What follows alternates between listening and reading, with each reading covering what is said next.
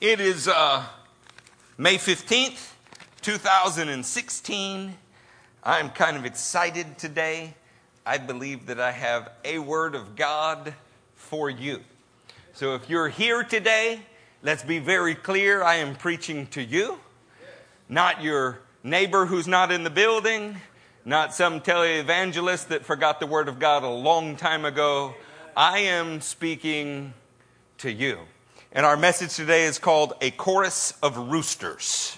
So let's turn to Romans 4 and begin there. Say there when you get there.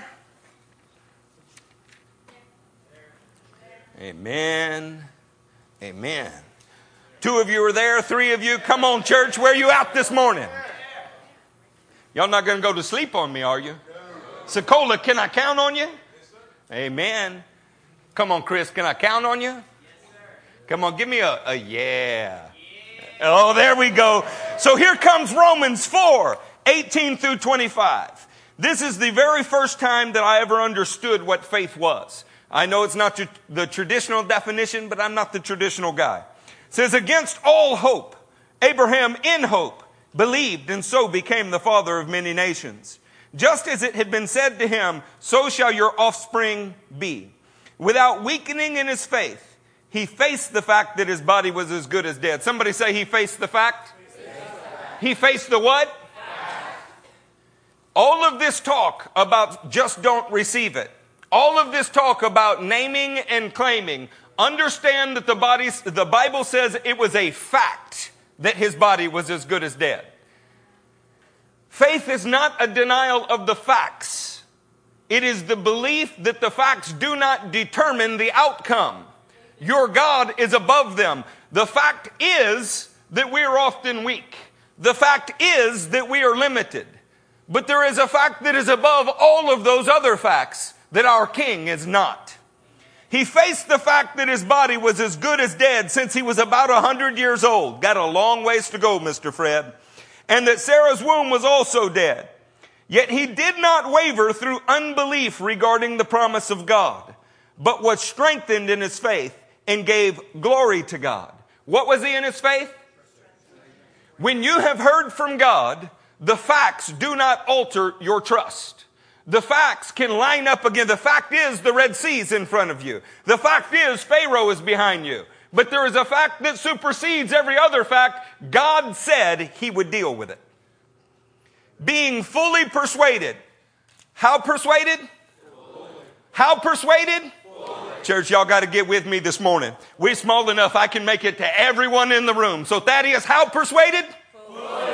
How persuaded? Fully. Before we leave here today, we're going to be fully persuaded where the Lord is with us and us with the Lord. Amen. You know what we're not going to do? Church as usual. I, I, I could, could go speak under a tree in Africa and be just fine. I don't need to do this. I do this because the living God has called me to it. So you know what? We will not just ease through a service sitting on our blessed assurance. It's not going to happen.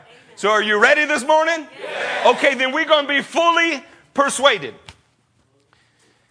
Being fully persuaded that God had the power to do what he had promised. This is why it was credited to him as righteousness.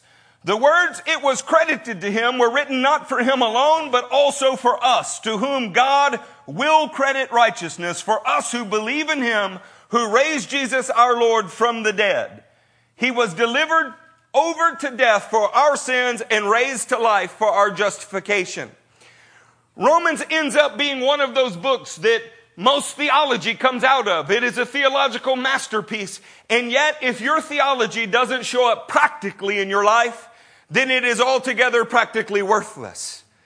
What does it mean to be fully persuaded and have that do something for you? It means that in the face of overwhelming factual opposition, we don't just look and act like it's not true. We don't ignore it and hope it goes away. We don't stick our head in the sand and hide from the battle. We face the Red Sea knowing that it is there knowing that it's real, knowing that it has the power to drown, knowing all of those things, and say, My God is big enough and I will go through it anyway. Christianity is not making the world as you would like it to be. It's dealing with the world as it is, right in your face, right in front of you, and saying, nevertheless, I have a kingdom that's not of this world, and it's my job to establish it here and now. When we're talking about this kind of trust grounded obedience, a trust that looks in the face of fact and declares a promise, it's important to know that the Bible is just replete with promises. Let's look at a list of seven. What I'm going to put on the screen are seven women that the Bible begins with that are barren. Sarah was barren. That's this passage that we're reading about. Now, when we say barren, it's not that they're not trying. It's that they're not succeeding. How many times in faith is it that you're not, you didn't fail to try, you're simply not winning? How could there not be an amen for that? Uh, I mean, are we liars in the house of God this morning or are we asleep? Oh, then, then all of you are winning? Oh, I mean, you, you, every, there was no phone calls to the pastor this week about atrocious sin. There was nobody who stopped me in a parking lot and said, Pastor, I need to talk to you. And I'm like, yeah, you do. That, that didn't happen here? Of course it did happen here. It's not that they were not trying, they just weren't succeeding. Well, how, pray tell, do we end up with the nation of Israel then? Because somewhere in that trust grounded obedience, trying and falling on your face, trying and falling on your face, trying and falling on your face, God said, I account to you righteousness because I see that you trust me enough to try, and a baby comes. Barren means that you do not have the ability to do it. And yet, God did it. How about Rebecca? Rebecca also, her name means irresistible, but she also was childless until God gave her a child. And Rachel, and Manoah's wife, Samson's mother, doesn't even get named in the scripture. And four times in two verses, she's called sterile, childless.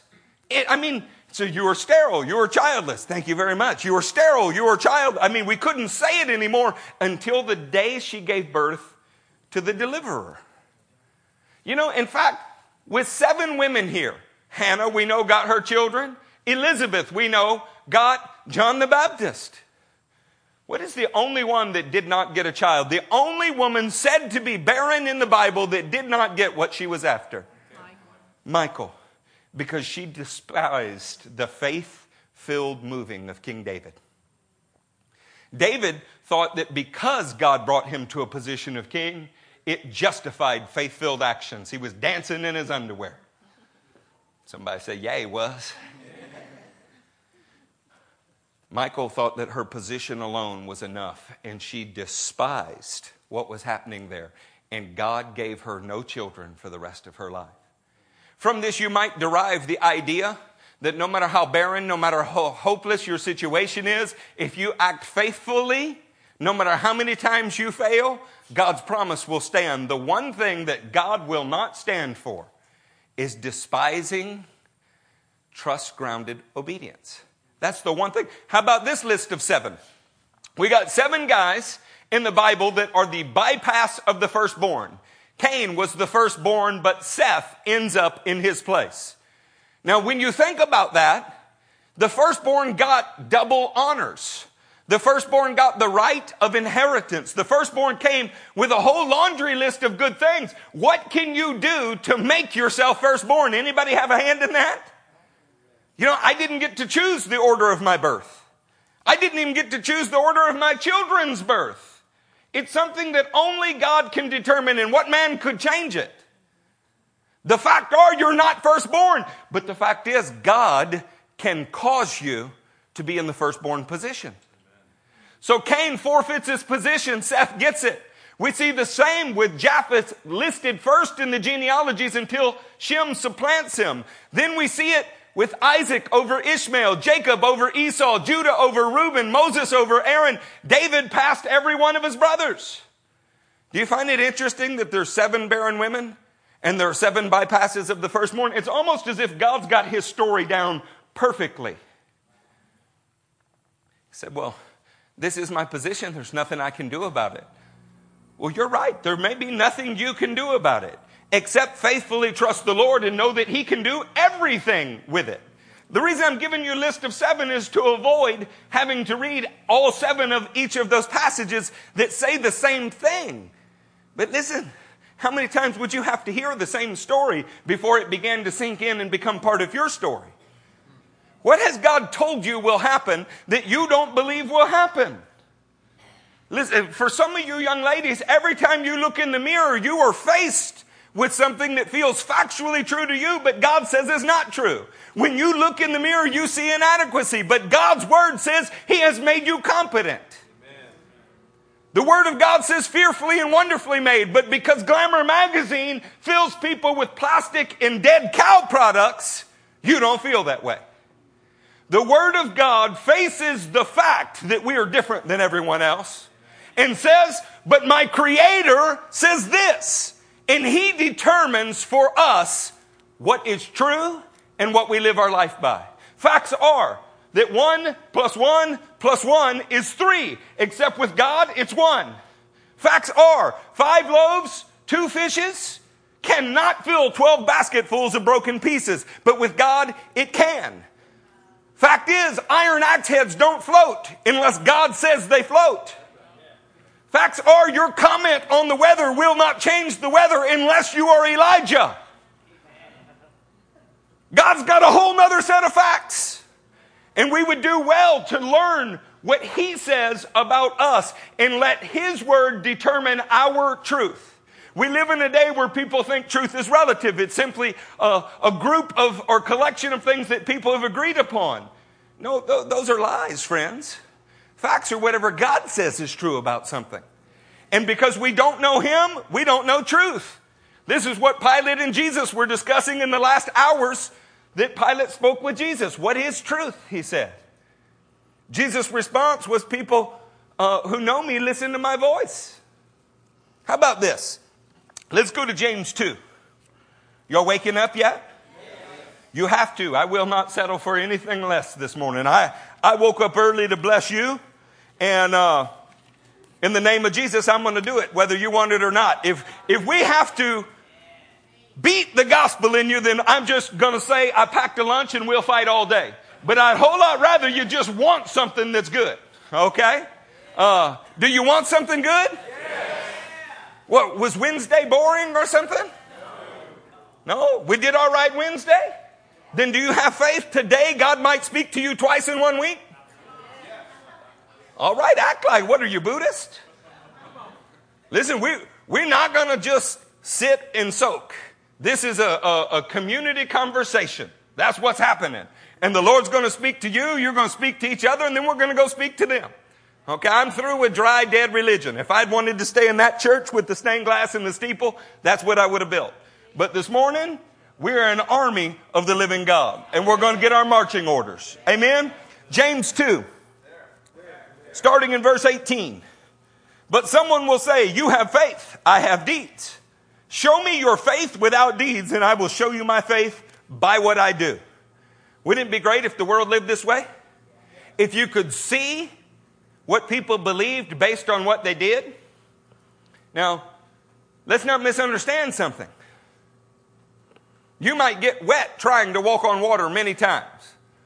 But the fact that you are getting out of the boat shows that you trust the Lord. Don't think that your successes alone display the glories of God. In fact, your persistence in spite of your failure might display more glory for the king than all of your successes because in your success, he shares the glory with you. Well, I, keep trying and it's not working. Well, keep being faithful, brother. Put on your boots and do it again. Show me your faith without deeds. I will show you my faith by what I do. You believe that there is one God? Good. Even the demons believe that and shudder. Are you picking up a, a, little bit of Jewish cynicism here? Maybe even sarcasm. It's almost as if he's mocking the idea that it's enough to simply believe there's one God. But you hear it from everybody on the street everywhere. They have a demonic kind of faith. The kind of faith that says, hey, there's one God and that's good enough. No, that's what the demons believe is true. That won't do anything for you. When you begin to obey what that one God, God says, In spite of your failure, you just keep trying to obey. You keep working at it. You keep loving Him enough to pick yourself up and keep going. He will credit you with righteousness. You foolish man, do you want evidence that faith without deeds is useless? Was not our ancestor Abraham considered righteous for what he did when he offered his son Isaac on the altar? You see that his faith and his actions were working together. And his faith was made complete by what he did. Say, made complete. made complete. It's one thing to say you believe something, it's another to act upon that belief. You know, George Michael sang a song when I was a kid called You Gotta Have Faith. He must have been talking about something else because he got caught in a men's bathroom looking for something that is indecent. If you go to Target now, you don't even have to go to the men's bathroom. You could go to the other gender bathroom for whatever nefarious thing that you want. We live in sick times. And what people do will tell you what kind of tree they are. If a man tells you he's evolving on his position regarding something that God's word says is fact, then he is a wolf in sheep's clothing. It doesn't matter how big his church is. It doesn't matter how nice he is, how well he speaks, or if Oprah Winfrey thinks he's wonderful. We either stand on what the Bible says is fact or everything's up for interpretation. And that will shift based on your sin.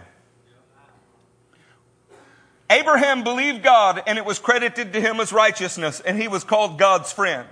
You see that a person is justified by what he does and not by faith alone. In the same way, was not even Rahab the prostitute considered righteous for what she did when she gave lodging to the spies and sent them off in a different direction? As the body without the spirit is dead, so faith without deeds is dead. This is a passage that a lot of people don't like. They think it is in conflict with Romans 4. It's not in conflict with Romans 4 at all. Abraham didn't simply say, I believe that the Lord will give me an offspring. He didn't simply say, I believe that there is a country out there that's not my own. He didn't simply say, I believe it would be the right thing to do to sacrifice my son. How did you know that he believed all of those things? He acted, he acted accordingly. These passages are in perfect harmony.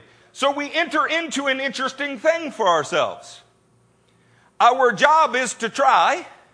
Our job is to trust. And we know ahead of time that more often than not, we're going to fail because we're barren. So maybe trust is best displayed in the number of failures that you overcome to get to the promise. You know, it's an interesting thing. The Christian body thinks that we're often defeated simply because we're still having to try. You know, we, we have a polemic going in the body. Those who say, hey, we're just sinners, it's not even worth trying. Yeah, they get exactly what they say. They are just sinners, nothing more. Saying that you're a saved sinner is like saying you are a pure harlot. Or, well, I'll just leave it there. I bet you can get that. Then the other side of the Christian faith, the other polemic says, hey, we've received it all already. and yet they still die. So, somewhere in this battle, we have to acknowledge and face the fact that many times things are not going as we want. Many times our backs hurt. Many times our blood pressure is high. Many times the enemy is lined up all around us. But there has to be a promise in you that says, nevertheless, God, I won't shut up, let up, or back up. In the name of Jesus, I move because he has said move. My circumstances don't determine my reality. The Word of God does. How important is it then that we know the Word of God? It's pretty important. When you're thinking of faith and deeds, I won't run through the familiar scriptures with you. I won't tell you that Philippians 2 12 says to continue to work out your salvation. See, something is still needed. I, I, won't, I won't belabor that point. I won't say that Romans 6 12 tells you that you must count yourself dead to sin and that you must not let sin reign in your mortal body. I, I won't run through the basics of the faith in that way. We won't revisit Titus 2:11 that tells you the grace of God has appeared to all men and teaches us to say no to ungodliness. See, it's not enough to simply declare yourself a believer. It's not enough to simply say you believe. When you say that you believe, it better be accompanied by trying, by faith-filled, trust-grounded obedience. You say, well, I am trying, I'm just failing. Well, he'll credit you with success if you never stop trying. This is not a salvation that is based on works. It is a work because you are saved. It is, I love him enough to do exactly what he said. And all attempts to bastardize this into something else have just created dead religion on two sides. But people who love the, the they love the Word of God and love our Savior, they're always working. They're always doing because they believe that He speaks to us. Turn with me to Galatians 3. We're going to see a very Jewish thing and then hop into the Older Testament. Come on, Chris. Chris is there. Steve is there. Jennifer is there. Boy, didn't you enjoy worship today? I love that. When that Jennifer gets excited and gets to singing, it just does something in my soul. If you're new here, that one's my wife. I love all the girls in the church, beautiful, godly women, but that one is special to me beyond all others. You know her because she's got blonde hair, and the more I talk about her, her skin's turning red and red and red. Did you want to preach this morning, huh? No, you're good right there? Okay, I just want to make sure. Galatians 3, are y'all there? You foolish Galatians, don't you love Paul? Who has bewitched you? Before your very eyes, Jesus Christ was clearly portrayed as crucified.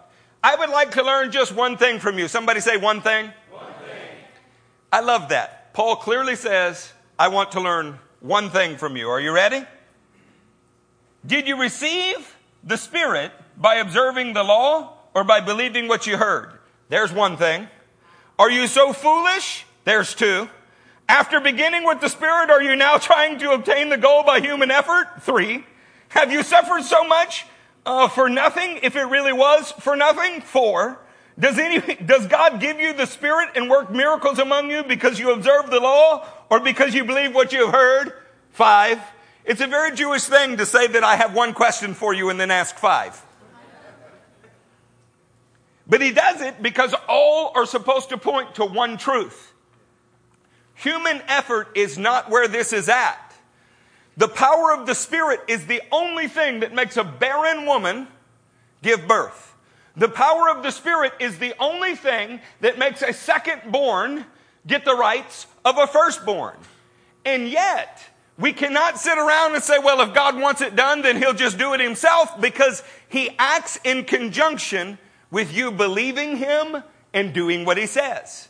So Jeremiah says that the captivity of Jerusalem, uh, captivity of Israel in Babylon would be 70 years. But God raises up Daniel who reads Jeremiah and then he prays and it ends in the 70th year. It can only be done by the power of the Spirit, but He anoints you doing things. Are you beginning to understand why faith and deeds are necessary? Yes. Now, if He anoints our doing, why do we fail so often? Well, how else do you know if somebody trusts you? If everything that you did succeeded, where would the ground for trust be? Trust is precisely because your experience and the facts say you're a failure. But you trust Him who said that you are not a failure, you are a competent minister of the gospel. So you move forward trusting Him, knowing that you are powerless, except that He has filled you with His power. There's a beautiful tension between these two truths because some sit in this room and all you can think about is that you're not what you should be. Let me just go ahead and concede it to you. You never will be. And yet, by the power of the Spirit, you will trust Him and He will remake you into what He says you already are. You know, we, we run into this. Why, why do I even try if I fail? And if grace abounds because I sin, why not sin? You know, this argument's been going on a very long time. Let me just put it to you bluntly. You know why you don't continue to sin?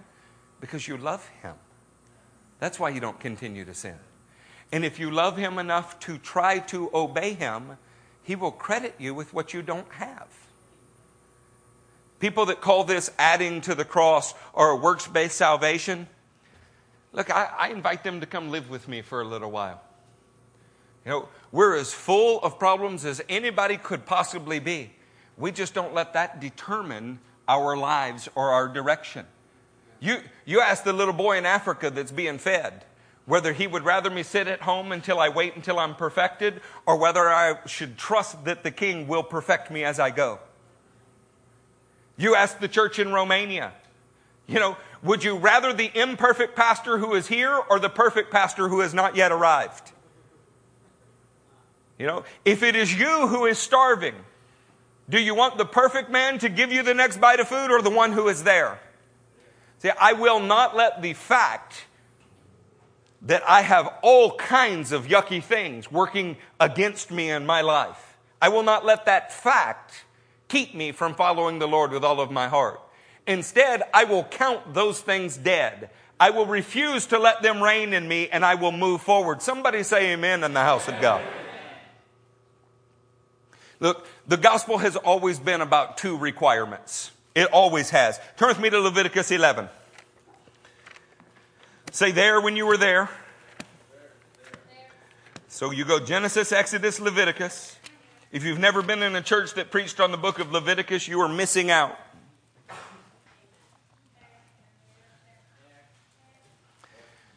Leviticus Hebrew name is Vayikra, not Viagra, Vayikra. But I do want you to wake up. Vayikra means he called. That's what it means. He called. There is a holy God calling to you. And in Leviticus 11, starting in verse 4, he said some very interesting things. There are some that only chew the cud or only have a split hoof, but you must not eat them. The camel, though it chews the cud, does not have a split hoof. It is ceremonially unclean for you. The coney, though it chews the cud, does not have a split hoof. It is unclean for you. The rabbit, though it chews the cud, are you getting the idea? In fact, let me show you a chart of the animals that are clean to eat, at least the large ones. This addax, antelope, bison, cow, deer, gazelle, goat, ibex, sheep, they all have a split hoof and they chew the cud. If you don't know what that is, I'm just going to pretend that it means they chew their food a little longer. It's actually a little more complex than that. Has to do with the fiber that is in their diet and the need to constantly process it. Um, meditating on the goodness of its nutrition and chewing it. And um, let me ask you something. Which one of them could choose to be born with a split hoof or no split hoof? They either are or are not by God's grace. But then the second requirement actually means they have to do something if they want to live and prosper. They have to meditate on the nutrition that God has given them. They actually, a cow will exercise his jaw in a 24 hour time period 40,000 times. 40,000. I thought my kids talked a lot. We spent the first few years of their life praying they would speak, and then the next 18 or so praying that they would be quiet occasionally. The gospel to declare someone clean always had more than one criteria. Don't let anybody dumb this down for you. Say, well, we were just made for worship. I heard that a lot yesterday. What a lie that is. You were made for so much more than worship. I mean, if all we were made for is worship, then Jesus would have descended from the throne of God, sang a solo, probably written by Don Potter, and, and the world would have come to salvation, and that would be it. But he didn't because we were not made just for worship. That's a great bumper sticker. Maybe in the emergent church we could get away with that kind of stupidness, but the Bible doesn't teach we were only made for worship. The Bible actually teaches you were made for obedience, a kingdom that is coming upon you. And your next act of worship, your spiritual act of worship, is to submit every member of your body to Him. To sit here and say, Well, I am positionally righteous. I have split hooves, see? Yeah, but you also have to chew the cud. You following me? It is not enough to simply say, I've been credited with righteousness. You have to attempt righteousness. You are not actually credited with it if you are not attempting it. Let me show you that in another passage. Go with me to Psalm 119. Now, actually, let me show you one more animal real quick. Isn't he cute? Do you know what he has? He's got a split hoof. So I guess he's positionally righteous. He doesn't chew the cud, though. See, to have a one part, to have faith and not have deeds makes you little better than a pig. But if you have faith and deeds, uh, deeds that spring from your faith, obedience that comes from your faith, then you're a clean animal in the Lord's sight. You're more than that. You're the crowning jewel of creation. Okay, go with me to Psalm 119. Are you thinking about bacon yet? In the morning when I'm studying, they're cooking bacon in the church because we don't yet have a giant Jewish outreach, and I can't figure out why. Um, and so every once in a while, a graphic will make it in that is questionable. Are you ready for uh, Psalm 119? Look at verse 166. I wait for your salvation, O Lord, and, say, and, and. I follow your commands. So, which is it? Do we just wait on salvation because we're barren and there's no chance that we could ever save ourselves? Well, yes, that's true. And I follow your commands. Salvation has always been twofold. To sit here and say, hey, I'm saved, Pastor, because when I was eight, I said I was saved. Well, good for you. Um, do you follow his commands? So, well, I got my baptismal certificate. Well, it'll burn with you. The good side of this, though, is we're all waiting for salvation. We're all waiting for righteousness to appear. You know, Mike Vallant and Flora are in the same boat as JJ and Natalie. We are waiting for the goodness of God, and most of the time we're failing, but we refuse to fail to try. Because we love Him, we're going to move forward. This allows you to agree with your adversary quickly. He says you're a failure. You say, that's right, but my king is not. Say, uh, you're not doing it right. I know, but I'm repenting all of the time. I'm getting better and better at this. You know, you should just quit now. Yes, you should just quit now. Leave me alone. Church, there, this, is, this is not an impossible dynamic. The truth is that we believe in something that we cannot quite wrap our arms around yet, but it's just as true, just as real for us as if it were standing in front of us. The fact is that the world is going to try to constantly convince you otherwise. In your own thoughts, you're going to feel otherwise all of the time. But we are faithfully waiting for the salvation of our body, soul, and spirit while we carry out His commands. That is not works based salvation. That is because I am saved, I will carry out His commands. I believe the salvation will appear, let me ask you, how many of you are saved? So, we well, I'm saved, I'm saved. How many of your hairs quit turning gray? How many of you are no longer aging? How many of you haven't been sick this decade? So, how saved are you? Well, you were declared to be saved when you began trusting Him and becoming obedient to Him. You're in the process of being saved right now while you work it out with fear and trembling. And on the day He redeems your body, your salvation will be complete. But it is a process. And all attempts to make the starting line and the finish line the same point only cheapen the faith and make a joke out of true religion. In Isaiah, the first chapter, turn with me. That way we get a law of prophets writings. Isaiah, the first chapter. Chris made it there. Come on now. Where's, where's the left side of the room? yeah, I'm one of those guys. I'm not going to let you alone this morning. Isaiah, the first chapter, starting in the 16th verse. Wash and make yourselves clean. Take your evil deeds out of my sight. Stop doing wrong. Learn to do right. Boy, that's insensitive, isn't it? I sent this to a relative here recently, and they told me how wicked I was. You know, repentance is not a dirty word if you love the Lord. It's something that you learn to love. You see it as a gift from God that you're granted repentance. You know who was grossly offended at the thought that they would have to repent? the Jewish leadership of the first century. That's why whores and tax collectors came to Jesus, and the Pharisees rejected God's purpose for their life. They didn't like the idea that they weren't already right with God. Be very careful that you don't absolve yourself of the need to repent, that you don't sit in a congregation and declare yourself more righteous than your deeds say you are. So, what happens then is you could read this and go, Well, I have to stop sinning and I have to start doing right, but no matter how hard I try, I can never do it.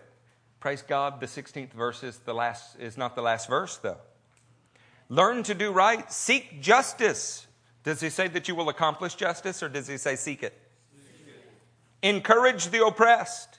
Defend the cause of the fatherless. Does he say that you'll win or that you should just defend them? You, you, you see what I'm saying? Plead the, the case of the widow. Look at verse 18. It's, it's quoted all of the time. Of course, it doesn't start in 16. People who quote this all of the time don't start in verse 16. They get to the good part right away. That's kind of our instant gratification faith. Just shut up and get to the good part. Tell me about the grace. Tell me about it in such sloppy fashion that I feel absolved of the need to do anything. We read this morning an encouragement sent to Pastor Wade from a marketing firm that if we really want to grow this church, 29 minute messages, and I kid you not, don't require anything of the people. Is that what it said, or don't challenge them? Don't ask them to have a commitment. Don't ask them to have a commitment. Can I tell you, I intend to break every one of their sevenfold advice this morning? I will not punish you with my own low expectations. I believe that you are the sons and daughters of God. I believe that you are meant to change the world. I believe that it begins with changing you and that what begins inside of you will spread to your families and spread to the nations. I believe that you are the very hope of mankind on the earth today. So I won't sit here and just entertain you and then push you out the door and hope you tip me along the way. I, I some, some other clown can do that at, at so many places. But in here, we train soldiers for the kingdom. Come now, let us reason together, says the Lord. Though your sins are like scarlet, they shall be white as snow. Though they are red as crimson, they shall be like wool. If you're willing and obedient, you will eat from the best of the land. Consider this. He tells them, stop doing what's wrong. Learn to do what's right. Encourage the widow. Help the oppressed. Even though you are pitifully sinful, I will make you righteous. This is not a different faith than a New Testament faith. When we come to Messiah, you still are walking around in the same body. You still very often have many of the same forces at work in you. It's just not the only one. Now he fills you with his spirit. Now he declares the very center of your being righteous and he tells you, stop doing wrong. Learn to do what's right. I will make you white as snow. And the next day, you dirty your snow. And in the next week, your wool needs to be woolited again. It is an ongoing process, and you never stop learning from Him. You never stop growing in Him. Now that you have a split hoof, you are declared in the clean animals. You chew the cud of His Word. Amen? I could demonstrate this throughout the Word. So I'm not going to turn to Genesis 15 and verse 6 and tell you Abraham believed God and it was credited to him as righteousness. We won't go to Psalm 32 and tell you, blessed is he whose sins are covered. We won't go to Isaiah 53 and verse 6 and tell you the iniquity of us all was laid upon him. We won't seek to demonstrate throughout the word that salvation has always been the same because you know that stuff. Instead, let me talk to you about what I really want to talk to you about this morning. Is that okay? Let's go to Colossians, the first chapter.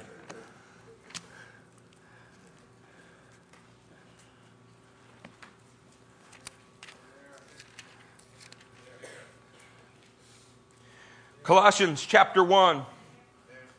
Let's, let's begin looking at uh, verse 10. And we pray this in order that you may live a life worthy of the Lord and may please him in every way bearing good fruit in every good work, growing in the knowledge of God. By the way, how much of that would be completely irrelevant if all you had to do was walk to an altar, get your baptismal certificate, and declare yourself saved?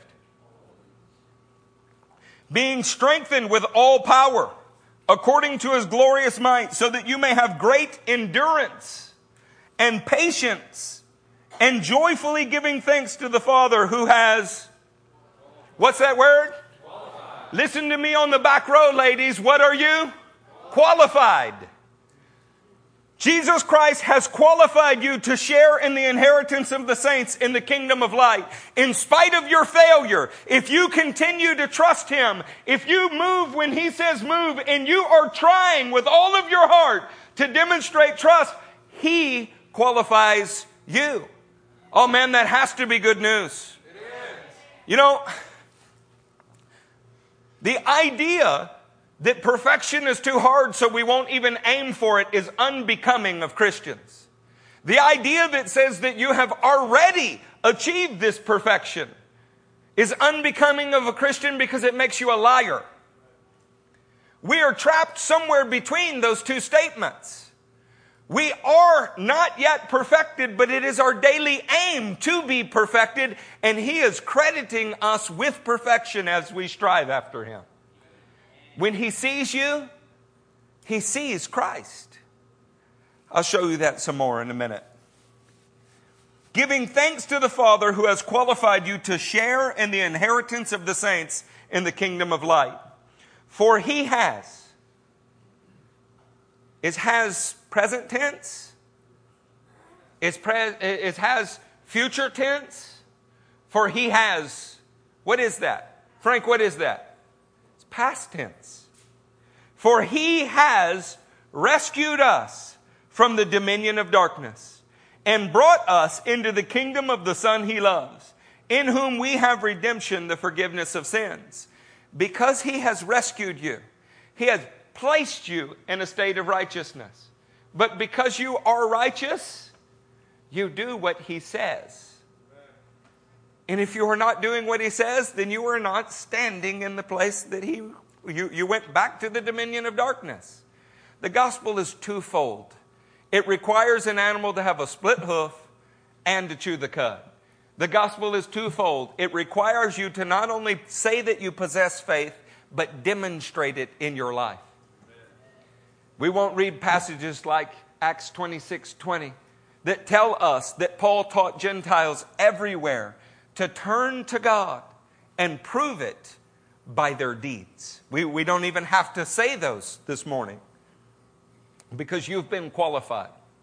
I want to talk to you about what it means to be qualified for a minute. Is that okay? We're going to have to go beyond just an intellectual acceptance that we're qualified. And we're going to have to start to begin to, to walk that out in a practical sense. Because many of you can hear the same scriptures over and over and over that say you've been rescued, say you've been qualified. The problem is you're looking at the facts that surround you as if they determine your future. Rather than looking at what God has says about you and obstinately staring into the face of the facts without weakening in your faith. In Leviticus 8, we see something that's beautiful. We're going to be in Leviticus for a little while, so I suggest everybody get to the eighth chapter. You may have figured out by now this will not be a 29 minute message. I don't care what the marketing gurus say. Jesus Christ called me, not some executive who is interested in making a buck off of the church. I want to give my life to the church, not fleece it. In Leviticus chapter 8, pick up with me in verse 22. He then presented the other ram, the ram for the ordination of Aaron and his sons, laid their hands on its head. Moses slaughtered the ram and took some of its blood and put it on the lobe of Aaron's right ear, on the thumb of his right hand, and on the big toe of his right foot. Moses also brought Aaron's sons forward and put some of the blood on the lobes of their right ears on the thumbs of their right hands and on the big toes of their right feet. Then he sprinkled blood against the altar on all sides. That's, uh, that's a little gross, isn't it?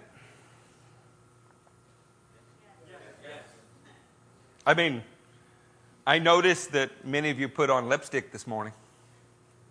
I noticed that many of you put on blush this morning. There's a lot of eyeliner in the church this morning. We're definitely not Pentecostal anymore.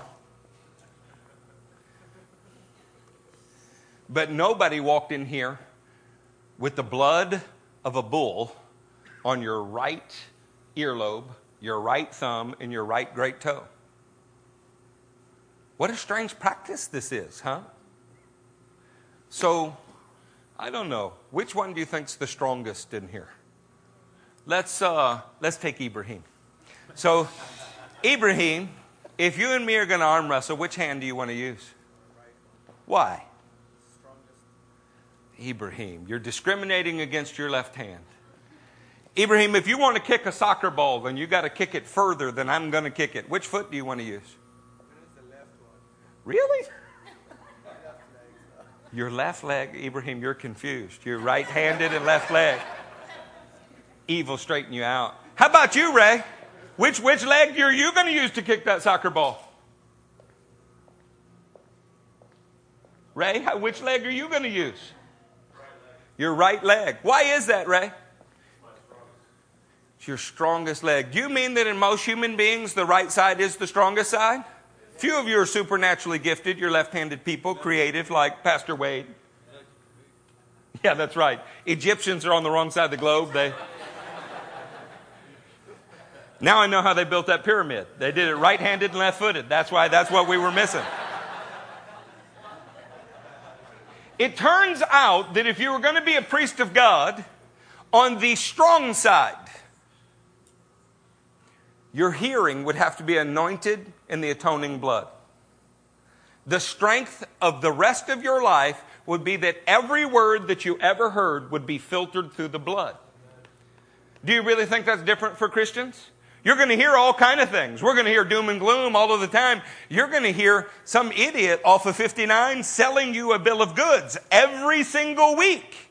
Everything that you hear, though, will have to be filtered through the blood of Christ. And as soon as you lose that, then you might as well just be ministering in the mind of men. But if everything that you hear passes through the blood of Christ, Will that create a strength in your life? Of course. I would go so far as to say 99% of all of your problems are that you are listening to things that are not Christ.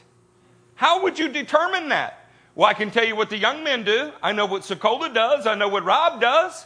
They carry around three by five index cards to remind them of what God says about every subject that the enemy usually lies to them about. In fact, it's kind of like a mortal combat. Every time the enemy tells them a new lie, they go sit down and write a new truth to combat that lie. So that when they're sitting at a parking lot, uh, waiting for a brother to show up for a Bible study, and a lie hits their mind, they take it captive. They ball it up. They take their scriptural sword and they crush it right there. They are training themselves through constant use of the word to distinguish good from evil. That's what our young men do. Are there any ladies in here that benefit from some index card therapy? I would just go ahead and tell you that you probably need your Bible within arm's reach of you at all times. Because the enemy is within arm's reach of you at all times. You know, I don't have a single good thing to say about the devil, but he is busy. And you better learn to defend yourself. We are actually in a warfare. Every word that you hear is supposed to be filtered through the blood of Christ. Now let's take it a step further. For everybody in the room, from the older to the younger.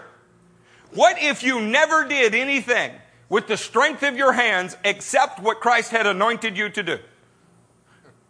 What if you could literally say what that song says? Where you go, I'll go. What you say, I'll say. What you pray, I'll pray. We sing the song all of the time. And then 10 minutes after we walk out of church, we do whatever we want to do and we ask Him to bless it.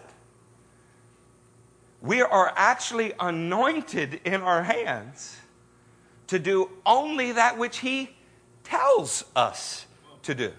What would your life look like if you didn't have those moments where you did whatever you wanted to do?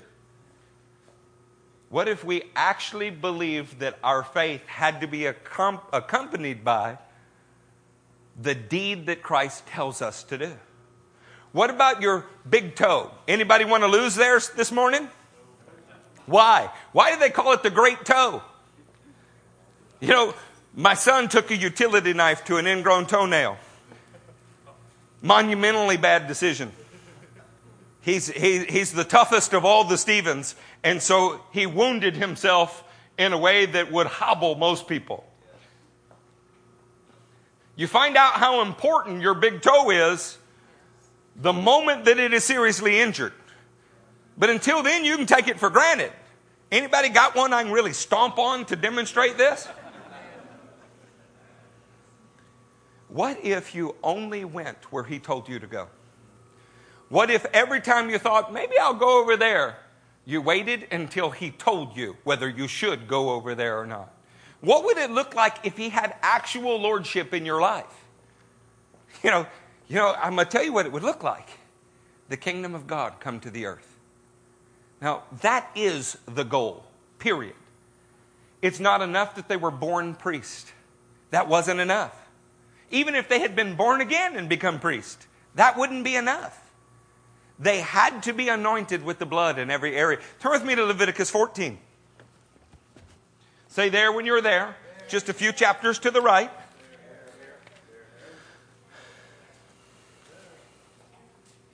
In Leviticus 14, what does your chapter title say?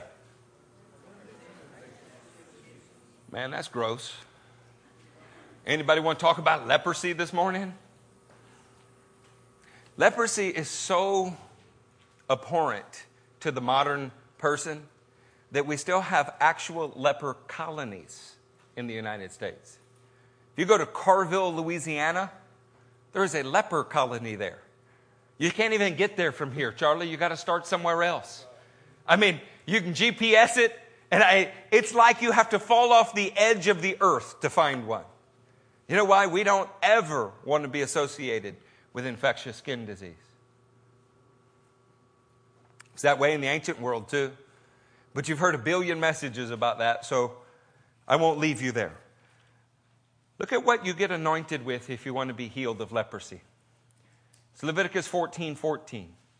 The priest is to take some of the blood of the guilt offering and put it on the lobe of the right ear of the one to be cleansed and on the thumb of the right hand, and on the big toe of the right foot.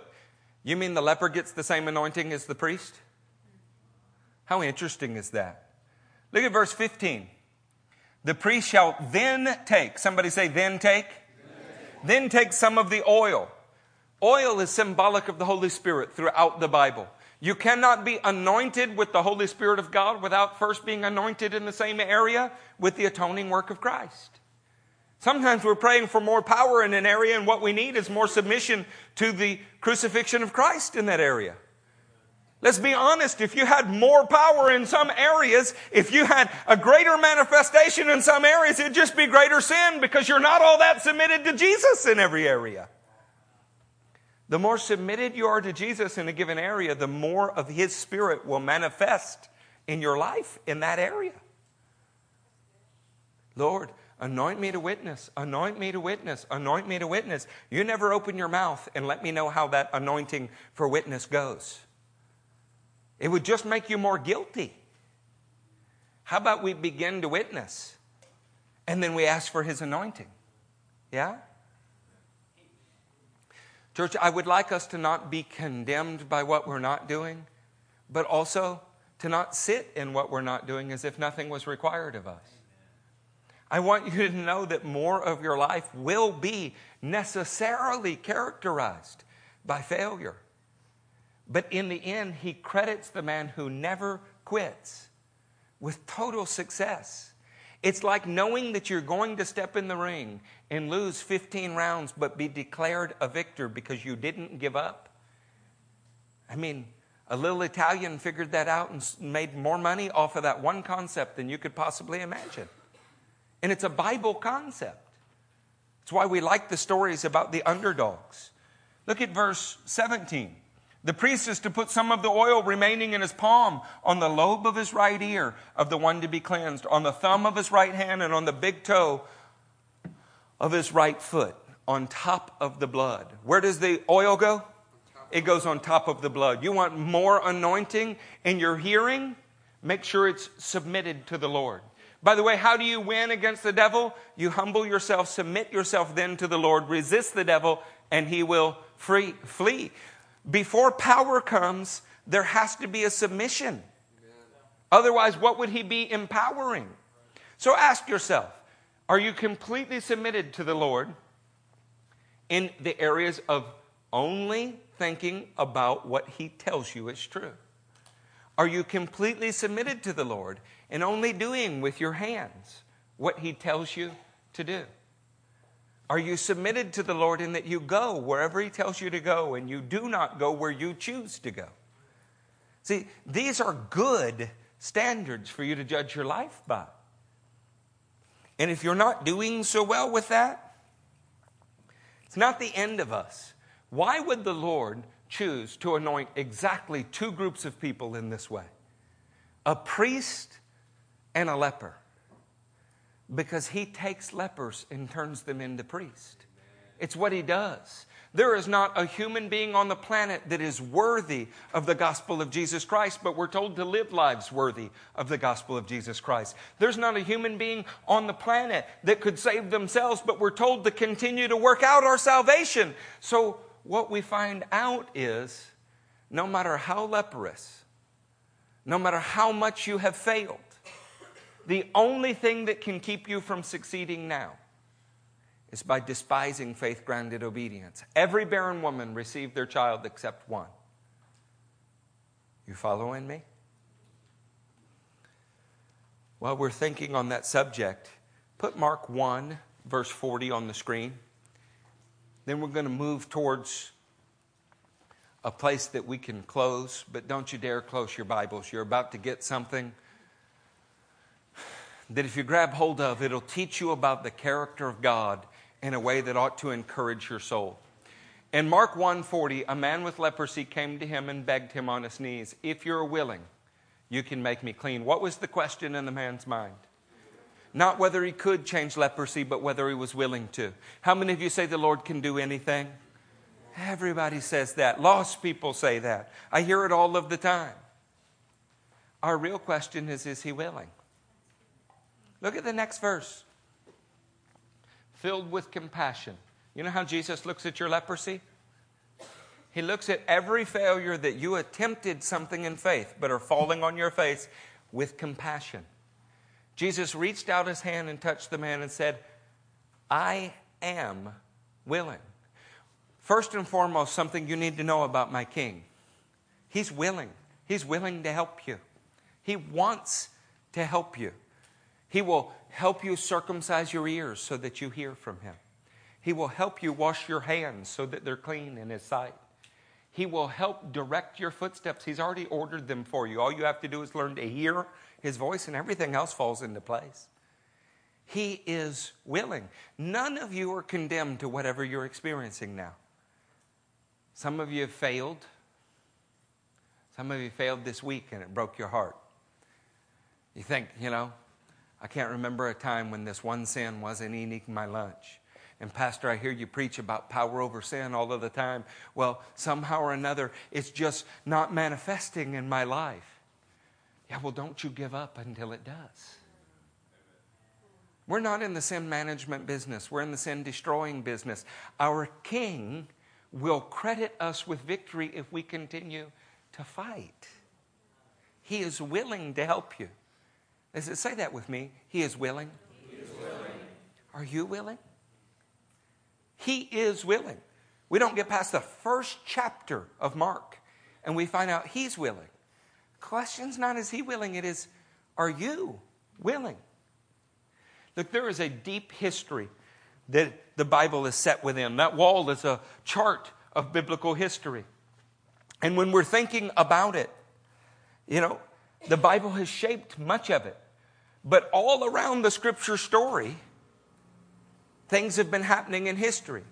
Let's read Leviticus 18 together, and then we're going to talk history for just a minute. Say there when you're there.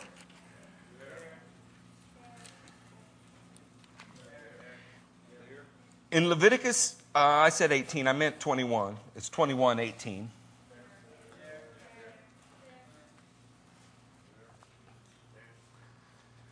No man who has any defect may come near. No man who is blind or lame, disfigured or deformed. No man with a crippled foot or hand, or is hunchbacked, or is dwarfed, or has any eye defect, or who has any festering or running sores, or a whole host of other problems.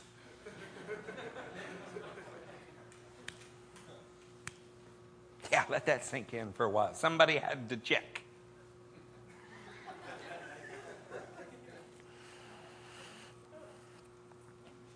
That standard's pretty high, isn't it? You know, there's always been this battle in the scripture between a standard that most people, all people, no, no one was righteous, not even one. Nobody was fit to serve the Lord. So we were waiting for someone who was fit who would credit us with his qualifications. He has qualified you. So, in history, I don't want to run down the whole history of the world for you, and certainly don't want to recall Mel Brooks moments. We start off with an Egyptian empire that is ruling the earth. You got to love that. Then we move to an Assyrian. And in Daniel's day, we pick up with a Babylonian uh, the Babylonians take Israel captive.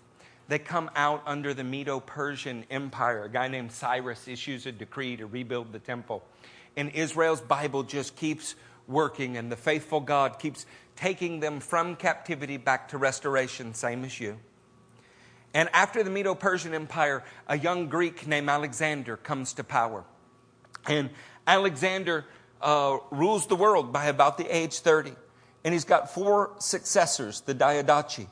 This is Cassander, Ptolemy, uh, Antigonus, uh, Seleucus. They divide up the whole world. You know, the Bible is still continuing during the reign of all of these men. Under Seleucus in the Seleucid Empire, a man named Antiochus Epiphanes uh, comes in and occupies the area of Israel. His name it had been uh, Mithridates, and he changed it to Antiochus Epiphanes. My name is God Manifest. He's a real humble guy. And, um, and he sacrificed a pig on the altar. And when he sacrificed a pig on the altar and he made most of the priesthood eat it, there was a rebellion in Israel. Uh, how many of you know who George Washington is? Yeah? Paul Revere? Um, Alexander Hamilton? These names are Thomas Jefferson?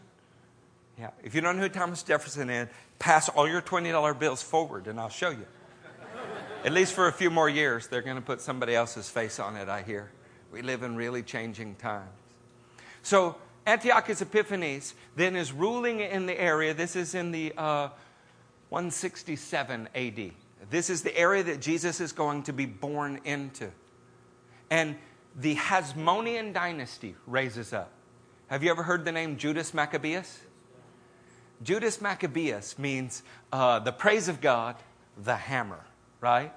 Uh, when my son Judah went to elementary school here, in his first class, uh, there was a Jewish boy named Angus who thought Judah was named for the Hasmonean prince, the Maccabean prince, Judah, and he admired him and thought he was uh, Jewish, right? It provided a very unique opportunity for witness.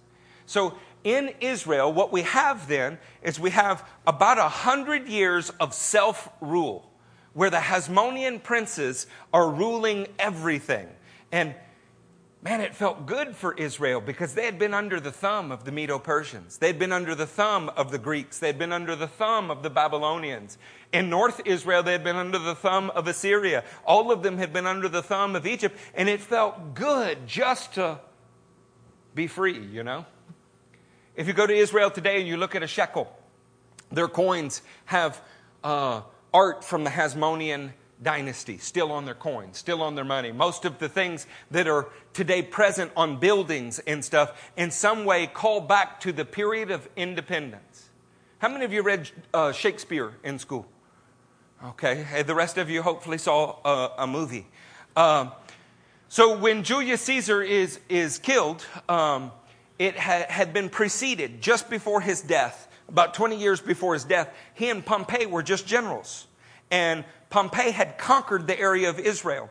And when he conquered the area of Israel, it uh, brought Romans in, into the area. And the last Hasmonean prince um, was reigning. And Pompey uh, kind of fades out of the picture. He dies. Caesar uh, rises in, in, power. He dies. And in Shakespeare, do you remember who's next? We move to a time period where we have Mark Antony. Some of you have seen the movie about Mark Antony and Cleopatra, right?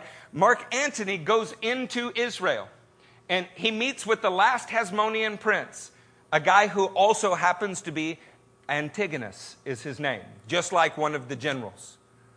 Antigonus is the last of the Hasmonean princes. So if you're an Israelite, this is the last man who ever had self rule before Rome came and took you over. Would you remember him? Yes. This is about the events I'm going to describe to you are about 40 years before Messiah. So my children didn't live through the Cuban Missile Crisis, but they've all heard about it. Um, in my house, none of them ever met JFK. Most of them haven't even listened to his speeches, but they're surely aware that the Cuban embargo against cigars has affected us to this day.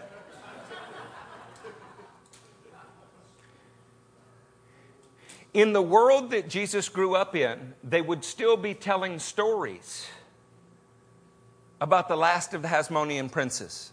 Okay, I want to show you a, a slide. Is that okay? Uh, should not a slide there? Should be one about um, Joseph uh, Josephus of Antiquities. It is a JPEG in the folder. I'll read it while she looks for it. Okay? Uh, this is the last Hasmonean prince. He had been banished to Rome by Mark Antony, and uh, he's, oh, there we go. Uh, soon as he gets back to Israel, he cuts off uh, uh, his brother's ears and thereby took care that the high, high priesthood should never come to him anymore because he was maimed. While the law required that this dignity should belong to none uh, but such as had all their members in entirety. Let me, while we leave that on the board for a minute, let me paint this picture. He is deposed by Mark Antony for a short time. He goes to Rome. While he's in Rome, he gets nervous about whether or not he'll be able to hang on to power. So when he comes back, he's got a brother, some say it was his uncle, but a man named Hyrcanus. And he could be the high priest and he could be the king. That, that, that's the threat because he's a legitimate heir. To make sure that he could not hold that office, the last Hasmonean prince cut the ears off of his brother or uncle, depending on how you read it. That's gross, huh? If that was the last story that, you, and by the way, a guy named Herod, Herod the Great, is installed by Mark Antony after this. Mark Antony kills uh, Antigonus and installs Herod, and Herod is in power during the uh, uh, early days of the gospel. And after Mark Antony comes Octavian, who is Augustus Caesar. Jesus is born during his reign. Now, I say all of this for a very specific reason, though. The law required perfection, and the law is right. It's not wrong, it's correct. And there would always be men who would point to others' imperfection as a way to show that they had the right to rule and the others didn't. Could you turn with me in our gospel story to John, the 18th chapter?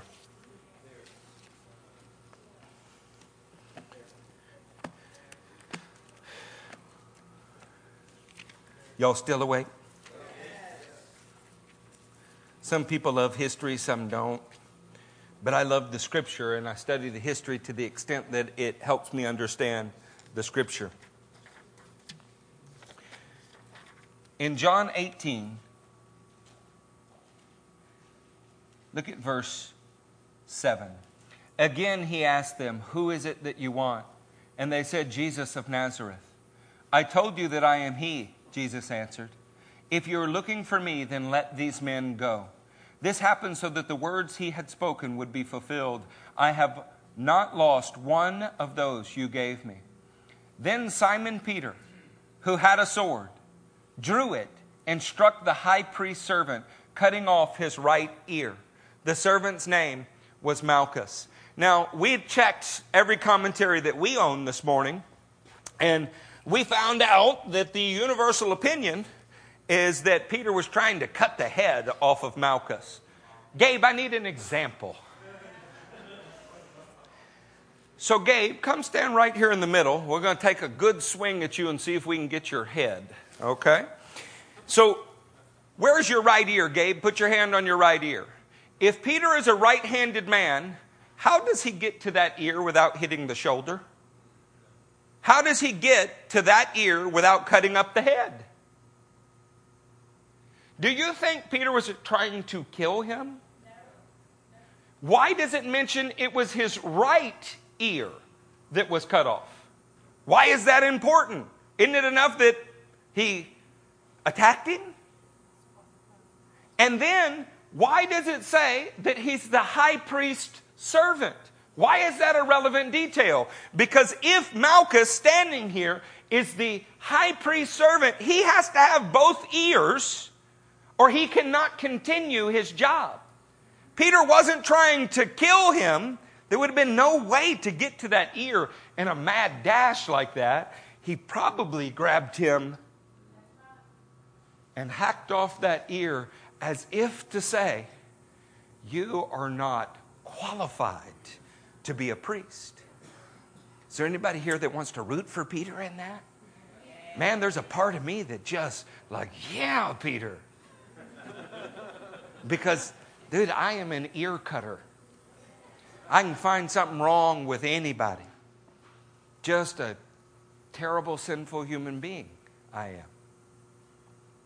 But this is not where this story ends. You can sit down, Gabe. Look with me in Luke 22. Say there when there. In Luke 22, we have additional details. Starting in verse 49. When Jesus' followers saw what was going to happen, they said, Lord, should we strike with our swords? Apparently, they didn't wait to hear the answer. And one of them struck the servant of the high priest, cutting off his right ear. But Jesus answered, No more of this and he touched the man's ear and healed them. Do you mean to tell me it's in our nature to disqualify each other, but it's in the nature of the king to qualify you? See, he didn't come to condemn Malchus. He came to rescue Malchus from the dominion of darkness, to bring him into the kingdom of light. And he intended to give his life for the benefit of every Malchus in the world, Amen. including you. What disqualifies you this morning that our King is not able to heal? There's only one thing that he can't heal. We learned it from Michal. He cannot heal the heart that is just too proud to trust him and act on that trust. Any other problem, even if it's leprosy, he will fix. And you have to believe that and move forward saying, I'm not there yet, but He's fixing me. I'm not there yet, but I'm going to begin to act like I am because I trust Him. I may still see and face the fact that I have all of these problems, but I will not be weakened in unbelief. I will be strengthened and will not waver. Otherwise, by the way, I asked how many of you, and I was kind of tricking you, supported Peter. And so many of us, yeah, yeah. How, how about this little detail? Go back to John 18. Here's a shocking little tidbit Peter, who disqualified Malchus. Now we're in John 18. Pick up with me in verse 25. As Peter stood warming himself, he asked, You are not, I'm sorry, as Peter stood warming himself, he was asked, you are not one of these disciples, are you? He denied it, saying, I am not. One of the high priest's servants, a relative of the man whose ear Peter had cut off, challenged him. Didn't I see you in the olive grove? Again, Peter denied it, and at that moment, there was a chorus of roosters. See, if we get in the disqualifying business, what mom said as a kid is true. When you point your finger at someone else, you got four pointing back at you. None of us are qualified. Not one. No one is righteous. There are just those of us that have trusted Him for our righteousness, and we begin moving forward in faith. By the way, lest you think badly of Peter, put Acts 5:15 on the screen. Let's finish with that. If anybody thought maybe they should just give up, maybe Peter did, except he didn't. As a result, people brought the sick into the streets and laid them on beds and mats so that at least Peter's shadow might fall on some of them as they passed by. The truth is, you will do a thousand things in your life that disqualify you. But our King is able to requalify you if you just don't give up. So then we come down to this He gives you the split hoof. You have been born again into a new species. Now, the earthly dirt and the heavenly breath have made a new kind of human being. Pentecost has relit the altar of your heart.